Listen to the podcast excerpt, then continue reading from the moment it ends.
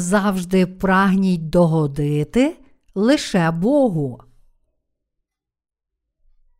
Буття, розділ 3, вірші 1, 24.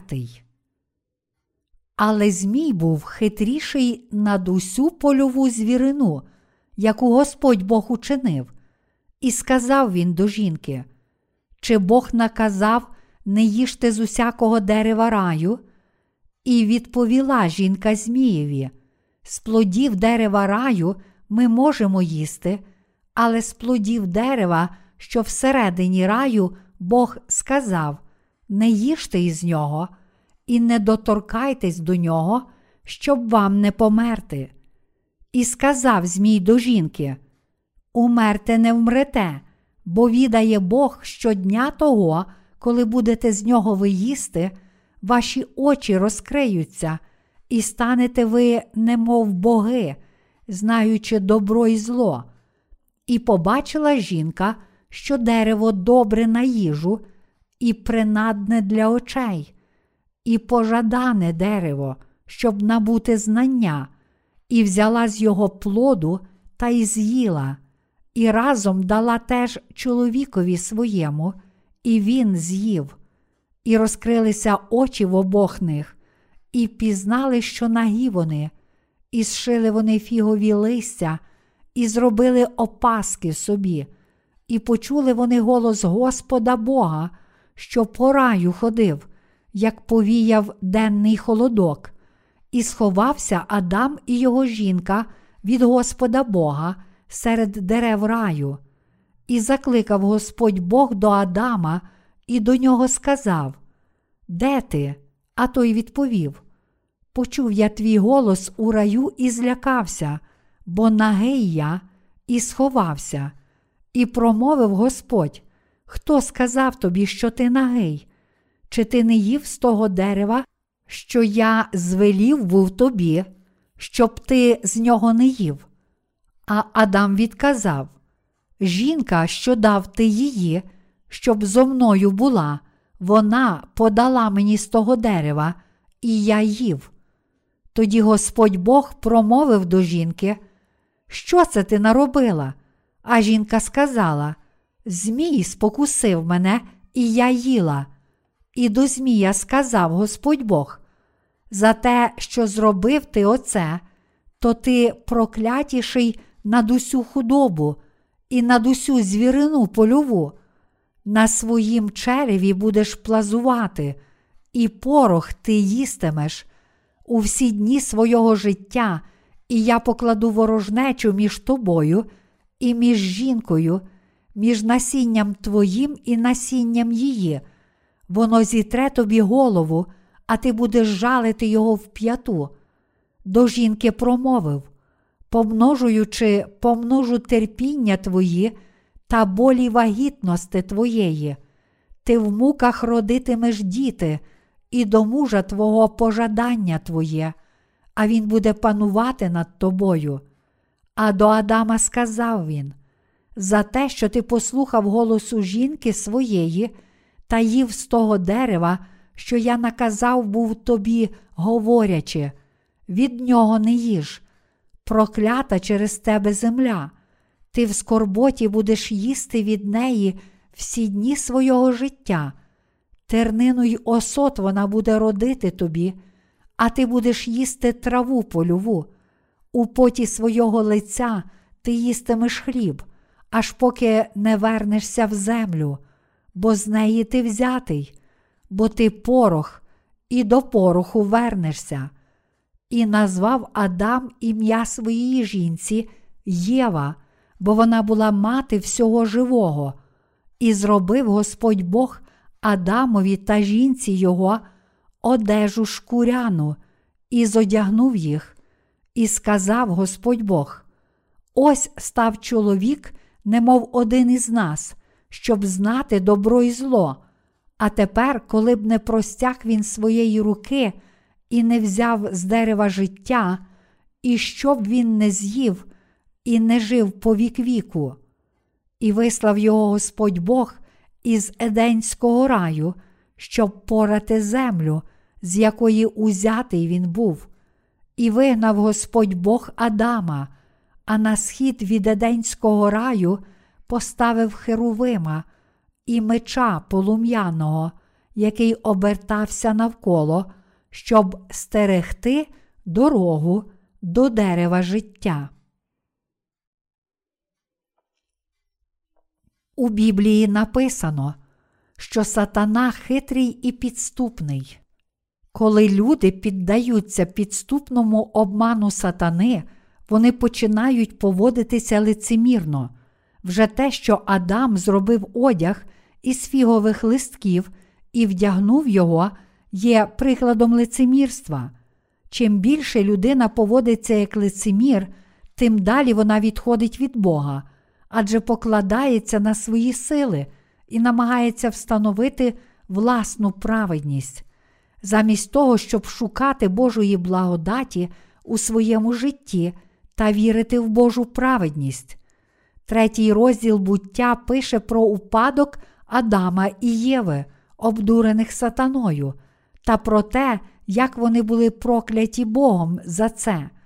Змій сказав Єві, чи справді Господь Бог велів вам не їсти ні з якого дерева, що в саді. Підступний Змій використав слово справді, і через це слово Єва потрапила в підступну пастку сатани. Сатана навмисно сформулював своє запитання у такий спосіб, щоб спотворити Боже Слово і посіяти сумнів у серці Єви, щоб змусити її відповісти та щоб заманити її в цю пастку. Але чи Бог коли-небудь казав, що Адам і Єва не повинні їсти з кожного дерева?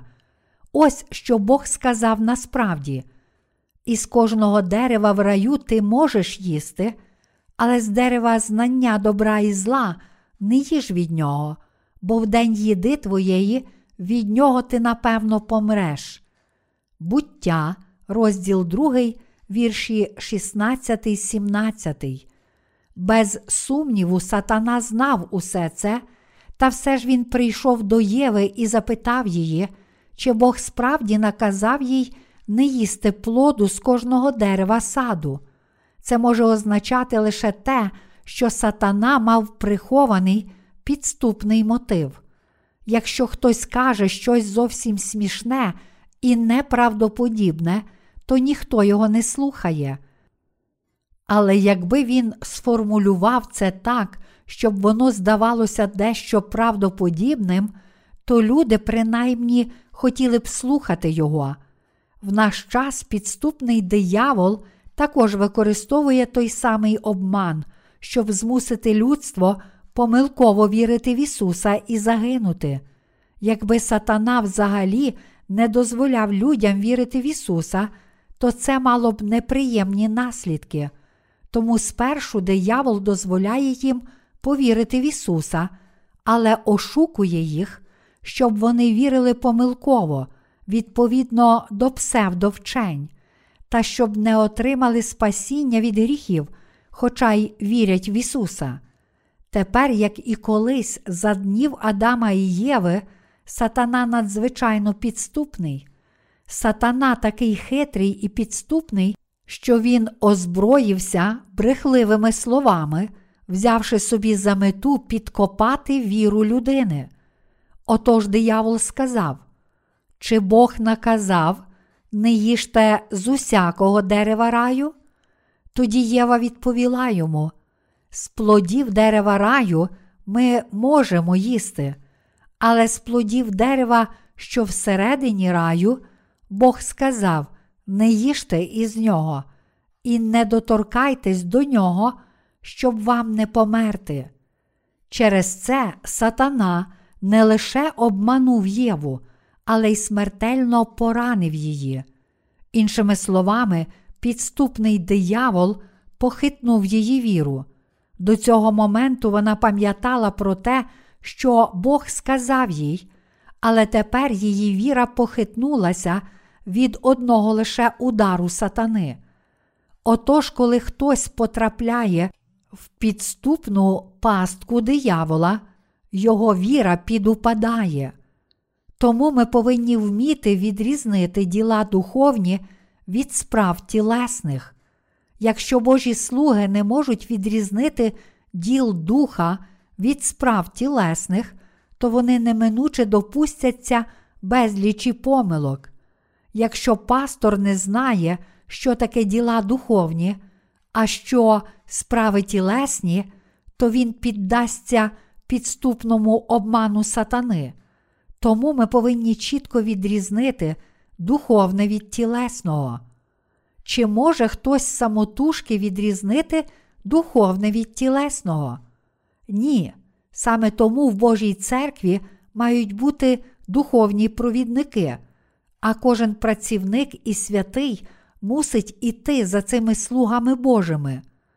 Коли Бог призначає своїх слуг, Він дає їм духовну проникливість, допомагаючи своїм слугам побачити, як і де сатана намагається обдурити святих, Бог дозволяє їм вести святих правильним шляхом. Бог встановив свою церкву і призначив своїх слуг, щоб вони працювали в ній, щоб під їхнім належним проводом святі не піддалися підступним хитрощам сатани. Як бачимо в сьогоднішньому уривку зі святого письма, те, що сказав диявол, не було на 100% неправильне. Приблизно 5% того, що він сказав, була неправда, але решта 95% його слів були правильні. Він не згадував про дерево пізнання добра і зла, котре було всередині саду, але натомість додав слово справді і запитав, чи справді Господь Бог велів вам не їсти ні з якого дерева, що в саді. Диявол додав слово справді, але всі інші слова його запитання майже цілком відповідали тому, що сказав Бог. Тоді Єва відповіла йому, кажучи: Ні, з плодів дерева раю ми можемо їсти, але з плодів дерева, що всередині раю, Бог сказав: не їжте із нього і не доторкайтесь до нього, щоб вам не померти. Отож, як бачимо, саме під впливом Змія Єва почала промовляти слова невіри. На людей також впливає оточення. Приятелюючи з духовними людьми, люди й самі стають духовними. Коли ж потрапляють у компанію людей тілесних, їхні серця також стають тілесними. Приставши до диявола, людина, навіть цього не усвідомлюючи, потрапляє під його підступний вплив, незалежно від того, як сильно прагне уникнути впливу сатани. Тому тепер Єва була під впливом сатани. Саме тому замість вірити в Боже Слово саме так, як він сказав, тобто в те, що вона напевно помре, якщо з'їсть заборонений плід, Єва відповіла, що Бог наказав їй не їсти плоду, щоб вам не померти. Навіть вже народившись знову, якщо ми все ще продовжуємо підтримувати стосунки з послідовниками релігії, котрих знали раніше, то ми схильні перебувати під їхнім впливом. Хоч ці люди говорять різні безглузді речі, якщо ми приєднаємося до них, то неминуче станемо такими, як вони. Справді, якщо ми будемо часто бачитися з тими, котрі не мають нічого спільного з Божим Словом, слухати їхні проповіді, брати участь у їхніх зібраннях і молитися з ними, то поступово призвичаємося до їхньої неправди. Спершу їхня неправда здається дуже схожою на правду, і тому поступово ми звикаємо до неї та не відчуваємо відрази. Отож, зрештою, ми цілком втрачаємо свою віру, і саме це є хитрий підступ сатани. Ось чому Господь сказав: Стережіться уважливо фарисейської та саддукейської розчини. Матвія, розділ 16, вірш 6. Якщо праведні часто слухають мирських людей, то їхня віра, напевно, буде зруйнована. Віра Єви також занепала, тому що вона послухалася Змія. Як наслідок, вона відповіла: Бог сказав: не їжте із нього і не доторкайтесь до нього, щоб вам не померти. В Біблії зрозуміло написано, що Ісус забрав усі гріхи світу, прийнявши хрещення від Івана. Та все ж багато християн визнає, хоч я вірю в Ісуса як свого Спасителя, в моєму серці все ще є гріх. Це означало б сказати: насправді Ісус не забрав усіх моїх гріхів, а це по суті означає, Він не є моїм Спасителем. Ми бачимо дуже багато людей з такою зруйнованою вірою. Кожен будинок мусить мати огорожу і двері. Внутрішня частина дому мусить бути чітко відділена від зовнішньої. Якщо віра людей у Євангелії води та духа змінилася, то це тому, що вони не оточили її огорожею віри. Такі люди надалі ходять до лжепророків, шукаючи там щось корисне для себе, вони не відокремлюють себе від неправди і, зрештою, стають невіруючими людьми. Ми повинні мати око, котре бачить усю правду. Навіть наші духовні вороги знають частину правди. Якщо подивимося на них, то справді побачимо, що в деяких аспектах наші духовні вороги не цілком помиляються. Але якби ми забули про всі їхні помилки через цю незначну заслугу, то загалом стали б такими ж, як вони. Як я вже неодноразово казав вам, ми повинні чітко накреслити межу правди між собою і своїми ворогами, адже лише тоді наша віра буде належна, а ми зможемо захищати цю віру в своєму житті. Божа церква це збір Божих людей, котрі вірять у Його Слово. У ній немає жодної духовної розчини. Якщо якась розчина потрапляє туди, то Божа церква вичищає всю цю розчину. Власні думки людей і їхні системи цінностей це розчина, а Божа церква вичищає цю розчину Словом Божим. Якби на землі не було Божої церкви, то люди жили б у світі, переповненому лише розчиною. Де є розчина людства, там ніколи не здійсниться жодна праця Євангелія води та духа. Книжки, написані тими, котрі не народилися знову, є лише купою розчини, і якщо хтось смириться з цим, то зрештою його душа помре. Бог сказав нам: не їжте плоду дерева, пізнання добра і зла, котре знаходиться всередині саду. Якщо з'їсте його, то напевно помрете. Але якщо ми не віримо в це, то будемо зведені підступним обманом сатани і, зрештою, втратимо навіть ту невелику віру, яку мали. Сатана безперервно кидає нам виклик, спокушаючи нас, щоб ми стали лицемірами, його спокуси надзвичайно підступні. Ось як вправно диявол підходить до нас. Він вдає, що розуміє і співчуває нашим тілесним потребам, або ж намовляє нас вимагати від Божих слуг, щоб вони пішли на поступки та задовольнили наші тілесні пожадання.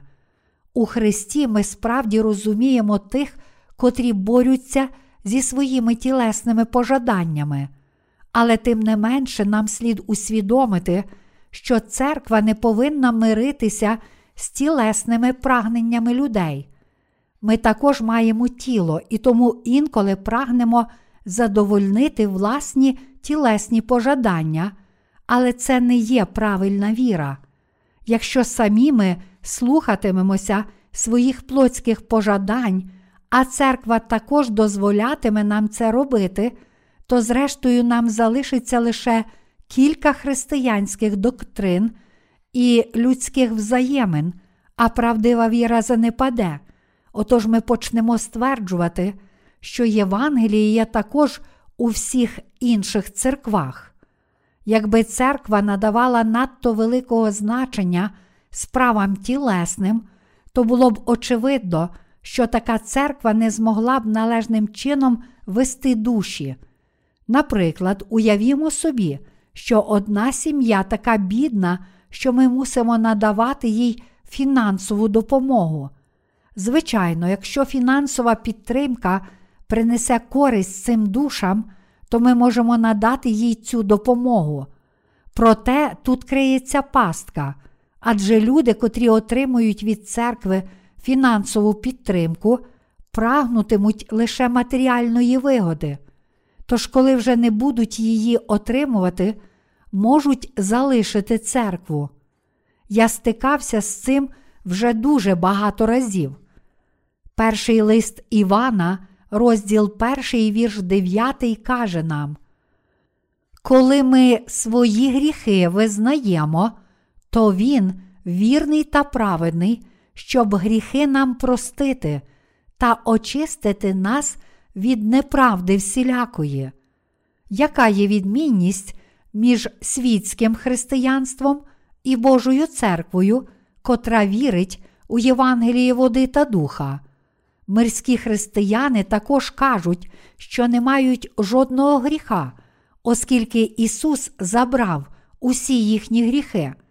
Проте вони також кажуть, що отримують відпущення гріхів кожного разу, коли визнають свої щоденні гріхи, і день за днем відмовляють молитви покаяння. Натомість ми віримо, що навіть якщо не визнаємо гріхів, Ісус вже забрав усі гріхи світу. Бог засуджує наші серця, щоб показати нам, що ми зробили неправильно. Саме з цієї причини ми визнаємо свої проступки і гріхи, а не тому, що в наших серцях є гріх, і ми прагнемо отримати відпущення гріхів у такий спосіб. Насправді, Адам був провідником Єви.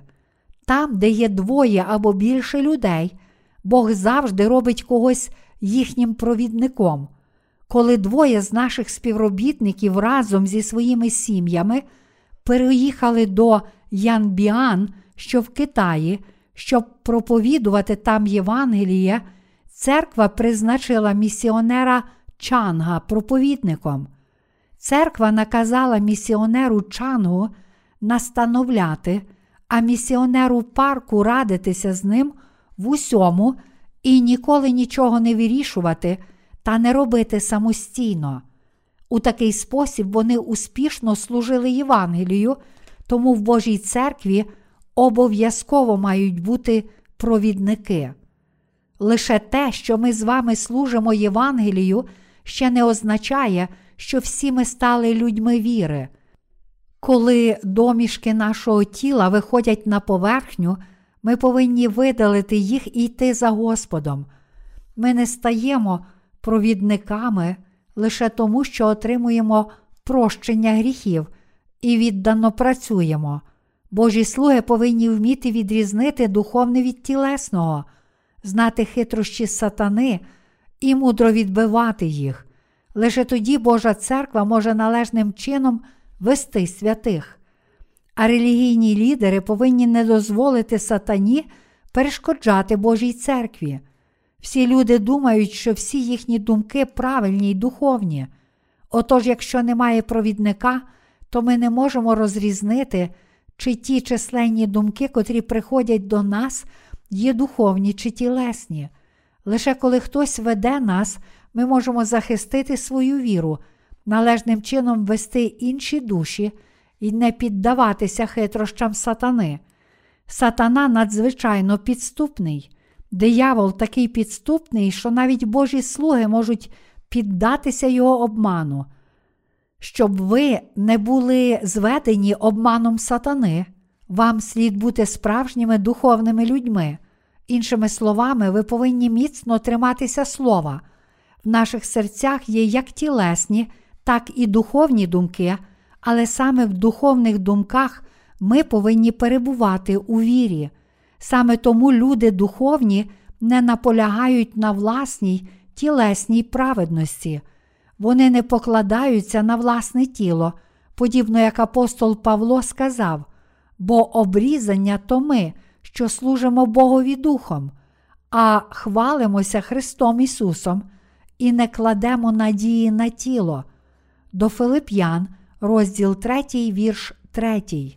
Служачи Богу, люди духовні ніколи не наполягають на власних тілесних думках.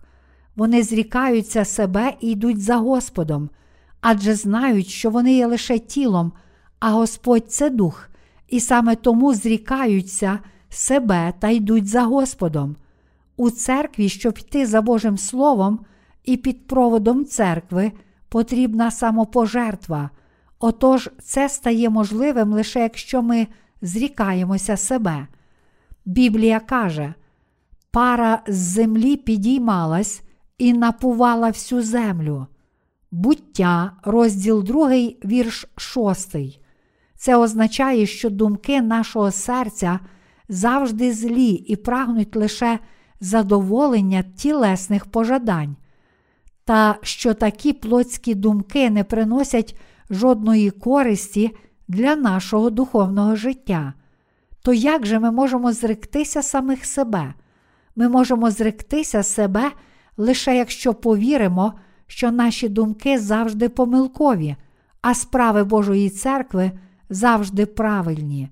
Святі повинні усвідомити, що вони тілесні, а Господь це дух, а також знати і вірити, що Бог послав своїх слуг своїй церкві, що Він дав їм духовний розум і віру, а через них Бог веде свою церкву. Лише тоді святі зможуть зректися себе і йти за церквою. Якби в Божій церкві панувала тілесна любов, якби вона сліпо приймала всіх людей і навіть закривала очі на сумнівних членів церкви, то людям би це сподобалося. З тілесної точки зору може здаватися, що церква процвітала б, що до неї прийшло б більше святих і настало б велике відродження. Якби ми служили у такий спосіб, але з духовної точки зору, це лише б вбило душі людей. Якби Божі слуги мирилися з усіма тілесними прагненнями святих, то деякий час їм могло б це подобатися, але їхні душі не змогли б зростати і перемінюватися духовно. Коли виявляється тілесна нечестивість святих, і духовний провідник різко докоряє їм, вони можуть подумати, цей духовний провідник такий жорстокий, він справді нечулий, але невдовзі Господь відкриває їм очі. Господь належним чином навчає їх, кажучи, Він мусив зробити це, щоб навчити вас. А ваші думки були хибні. Наш Господь має правду і любов. Його любов не така, щоб сліпо миритися з усім. Господь справедливий. Іншими словами, наш Господь справедливий і люблячий. Коли святі потребують нашої підтримки, ми повинні допомагати їм, навіть якщо вони не хочуть нашої допомоги. Яким би добрим, щедрим і привітним не був хтось до вас у цьому світі, ці тілесні стосунки недовготривалі.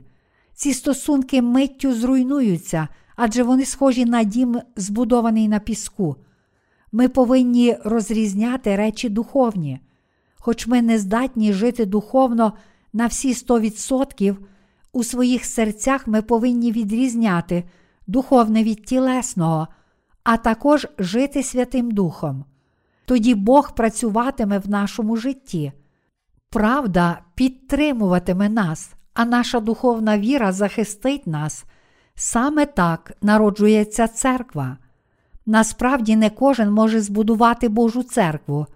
Лише те, що ми отримали прощення гріхів завдяки вірі в Євангелії води та духа, ще не означає, що будь-хто з нас може збудувати Божу церкву, якщо просто буде проповідувати це Євангеліє. Перш за все потрібен Божий слуга, щоб встановити його церкву. Цей Божий слуга має бути здатний передбачити, що може статися зі святими в майбутньому, а також вміти відрізнити духовне від тілесного і належним чином вести душі. Лише тоді Божа церква може встановитися і виконувати свої служіння. Лише тоді слуги сатани будуть вигнані з церкви, навіть якщо вони прокралися туди, і сам Бог чинитиме добро в церкві. Проте, якщо ми намагатимемося служити Євангелію і вести церкву, хоч не можемо відрізнити духовного від тілесного, то насправді служитимемо дияволу. Мої браття віруючі, що б трапилося, якби ми були такі маловірні, що сказали б, щоб вам не померти, замість ви напевно помрете. Це був би кінець для нас. Який тоді був би результат проповідування людям Євангелія? Почувши всю правду Євангелія, вони могли б сказати: Ісус забрав усі мої гріхи, Алілуя! Але оскільки я все ще щодня грішу, я мушу отримувати відпущення щоденних гріхів, відмовляючи молитви покаяння. Це відповідає Біблії. Ось погляньте, прочитайте перший лист Івана, розділ перший, вірш дев'ятий. Хіба ж тут не написано, що я мушу відмовляти молитви визнання гріхів? Ось що кажуть ті, чия віра занепала. Тут я згадав про молитви визнання гріхів. Ми визнаємо гріхи саме тому, що наше сумління неспокійне, але не тому, що Бог зі свого боку хоче чути наше визнання гріхів. Оскільки Бог вже змив усі наші гріхи Євангелієм води та духа, з точки зору віри, всі наші гріхи вже зникли. Ми визнаємо гріхи для того, щоб звільнитися від зла, а не тому, що маємо гріх. Чи розумієте, що я маю на увазі? Але якби у своїй вірі ми сказали, відпущення гріхів приходить через сповідь, то від тієї хвилі ми протистояли б Богу і будували б царство диявола. Навіть якщо ми важко працюємо і страждаємо, чим більше ми проповідуємо Євангеліє, не маючи належної віри, насправді тим більше людей, зрештою, приєднається до армії диявола. Хоч зовсім не такий був наш намір, саме таким буде результат. Насправді було б краще для таких людей взагалі не жити життям віри. Проте серед цих людей дехто справді хоче жити ревним життям. Вони такі віддані, що ніколи не витрачають грошей на себе, а лише допомагають іншим.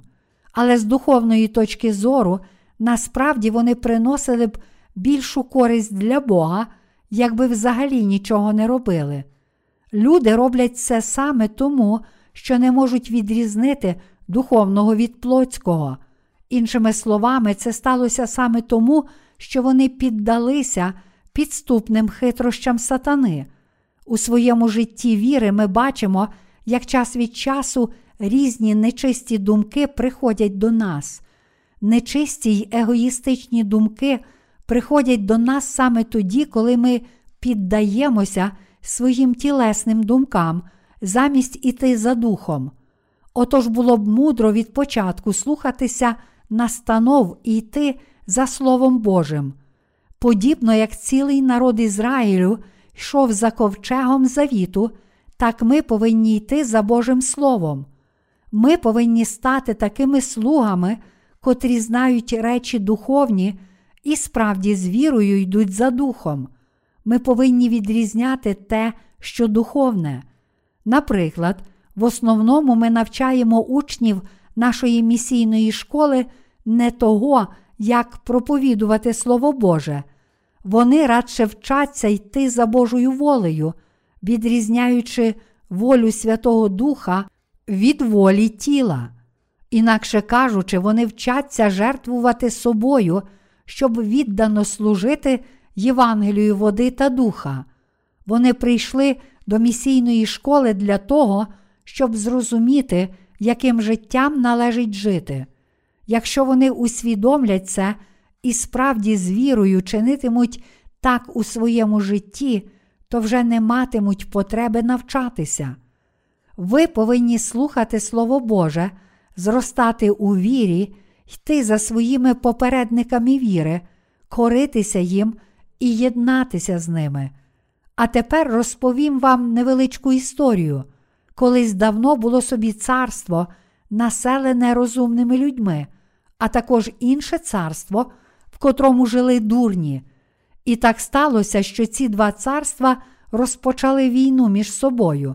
Всі люди в царстві розумних були переповнені мудрістю від короля та міністра оборони до простих людей. З іншого боку, всі люди в царстві дурнів були нерозумні, як король і міністр оборони, так і рядові воїни. Отож спалахнула війна між цими двома цілком протилежними царствами. Командир царства розумних крикнув Вбій! Але всі його солдати подумали: якщо я піду в атаку вже зараз, то помру першим. Спершу я мушу десь заховатися, а коли ворог стомиться, я вийду на поле бою і стану героєм. Отож усі вони вирили заглиблення в землі і сховалися. Натомість, коли командир царства дурнів крикнув Вбій, його солдати пішли вперед. Отож одного за одним вони повбивали всіх солдатів царства розумних, котрі сховалися в землі. То хто виграв війну? Війну виграло царство дурнів. Подібно ми можемо йти під проводом Божої церкви, лише якщо станемо такими нерозумними. Насправді, всі ви не надто розумні. Люди світу кажуть, що просто не можуть зрозуміти нас, адже в їхніх тілесних очах ми здаємося дурнями. Вони кажуть, що ніхто не вірить так, як ми, навіть якщо так каже Боже Слово. Отож, відповідно до стандартів цього світу, ми є дурнями, ми ідіоти. Світські християни назвали нас дурнями і вважають нас за ідіотів, адже вони так легко можуть піти на компроміс зі світом і такі гнучкі у своїх переконаннях, а ми йдемо лише за Словом Божим і проповідуємо тільки Євангеліє води та духа. Відповідно до людських стандартів, ми справді подумали б, що йти за Божою церквою це безглуздя. Насправді, якщо ми належним чином йдемо за Господом, тоді це цілком природно, що до нас будуть ставитися саме так. Як сказав Господь, горе вам, як усі люди про вас говоритимуть добре, бо так само, бо так само чинили фальшивим пророкам батьки їхні. Луки, розділ 6, вірш 26. Інколи здається, що Божа церква також співчуває святим. Ми майже не маємо особистого життя, а коли висловлюємо власні думки, нас лише критикують за це. Проте наші думки не є правильні перед Богом, і саме тому церква докоряє нам, щоб виправити наші недоліки. Якби ми висловлювали власну думку на підставі правдивої віри в Слово, то тоді церква схвалила б її. Йти за Божою церквою означає йти за Господом. Лише будучи духовними людьми, ми можемо йти за Божою церквою і лише пізнавши та дотримуючись Божої волі через Його церкву, ми можемо йти за Господом. Мої браття віруючі, чи ви хочете йти за Божою волею, чи ви прагнете йти за Божою волею, незалежно від того, що трапиться з вами? Якщо маєте таке прагнення, то можете йти за Господом. Інколи, працюючи в цьому служінні, ми не досягаємо бажаних результатів, але якщо наші серця прагнуть йти за Господом, то Він виконає все. Якщо Господь хоче, щоб ми клали цеглу, то ми повинні це робити. А якщо воля Господа така, що потрібно розібрати цю стіну, то ми повинні з радісним серцем виконувати її. Якщо хочемо коритися волі Господа, то можемо зробити все. Лише той, хто йде усюди, куди його веде агнець, може йти за Господом. Об'явлення, розділ 14, вірш 4. У Господнім царстві є певний порядок. В Божій церкві є порядок і мудрість, хоч вони й невидимі для ока. В ньому є невидима влада і правдива віра. Коли ми бачимо, як виконується певне завдання, інколи для нас ця праця здається такою незграбною, що ми думаємо, чи можна щось робити, не порадившись і не спланувавши. Але пізніше ми самі переконуємося і погоджуємося. Ага, духовний провідник мав ось такий план. Він зробив це з певним наміром, хоч ми цього не знали. Божа церква нічого не робить без причини, хоч потрібен час, щоб з'явилися результати, духовний провідник все передбачає, ретельно планує і безперервно молиться, перш ніж покладе кожну цеглину відповідно до плану, накресленого в його серці. Ось Божа мудрість і воля. У своєму житті віри ми повинні вчитися духовної проникливості від нашого духовного провідника. Яка є Божа воля? Якщо це подобається Богу, то ми повинні підкоритися, навіть якщо це нам не до вподоби, і наші думки цілком протилежні. Ми помираємо, але Господь живе. Ми зазнаємо невдачі, а Господь досягає успіху. Ми з вами мусимо зректися власних прагнень, а виконувати волю Господа. З цією духовною проникливістю ми повинні зректися себе і впокоритися, а також прагнути того, що корисне для Господа. Ми повинні без вагання виконувати все те, що прославляє Господа, і корисне для Його царства. Якщо Господь каже нам, ви вже отримали прощення гріхів, отож мусите відокремитися від світу, то ми повинні без тіні сумніву зробити це незалежно від того, чи це корисне нам чи ні. Якщо Євангеліє води та духа буде проповідуватися ще більше, то ми повинні зробити все, що для цього потрібно. Як змогли б ми колись догодити Господу, якби трималися власної гордості і прагнули власної вигоди? Якщо Господу не подобається, то нам слід присвятити свої серця. Саме таке серце ми повинні мати. Господь сказав: Шукайте ж найперш Царства Божого і праведності Його. Ми повинні приносити користь Господу і Божій церкві навіть ціною власних втрат. Ми з вами мусимо передусім прагнути того, що корисне для Господа.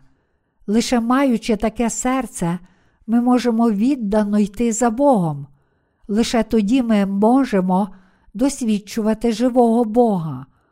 Чи наші серця прагнуть нашої власної вигоди чи користі для Господа? Чи ми йдемо за волею Господа, чи за власною волею? Ми повинні чітко розрізняти це і жити лише для того, що приносить користь Господу, а також молитися, щоб Господь дав нам таке серце. Отримавши таке серце у молитві, ми повинні крок за кроком йти вперед. Ми повинні бути з Богом на кожному кроці та йти до мети. Тут, у сьогоднішньому уривку зі святого Письма, якби Єва прагнула користі для Господа, то вона розпізнала б хитрощі сатани, але натомість вона перебувала у полоні власних думок і потрапила в пастку сатани. Коли диявол сказав їй, чи Бог наказав тобі не їсти з кожного дерева саду, його спокуса була б безрезультатною, якби Єва дала належну відповідь. Їй слід було сказати: Ні, я поясню тобі. Бог сказав, що я можу їсти з кожного дерева саду, але Він наказав мені не їсти плоду дерева пізнання добра і зла, що всередині саду. Тепер ти розумієш? Отож не марнуй своїх зусиль. Але Єва не прагнула користі і слави для Бога. Бог дозволив людям їсти плоди дерева життя і жити вічно. Звичайно, була причина, чому Бог створив людство слабким. Ми знаємо, що Бог створив нас слабкими, щоб ми народилися знову в Господі і таким чином стали Його дітьми. Ми вже народилися знову. Якби зараз ми потрапили у таку ж ситуацію, як Єва, то що ж ми мали б зробити? Ми мусимо прагнути користі для Бога. Саме тому, що ми народилися знову, нам слід працювати для Бога. Ми повинні у всьому прагнути догодити Богу. Ми стали Божими дітьми тієї ж миті, коли повірили в Євангеліє води та духа і народилися знову. Тому нам належить працювати для Божої церкви і для Євангелія. Лише тоді ми зможемо щось зробити.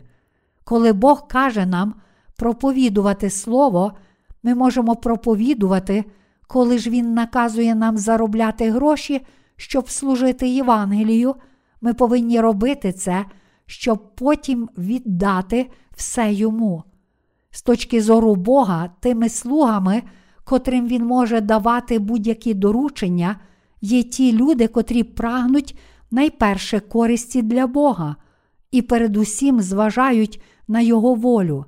Саме тих, котрі прагнуть користі для Бога, для Євангелія і церкви, Бог робить своїми слугами, і саме через них Він прославлений. Чи розумієте, що я маю на увазі? Ви повинні стати такими людьми, котрі прагнуть найперше користі для Бога. Наше теперішнє служіння також призначене не лише для нашої власної церкви.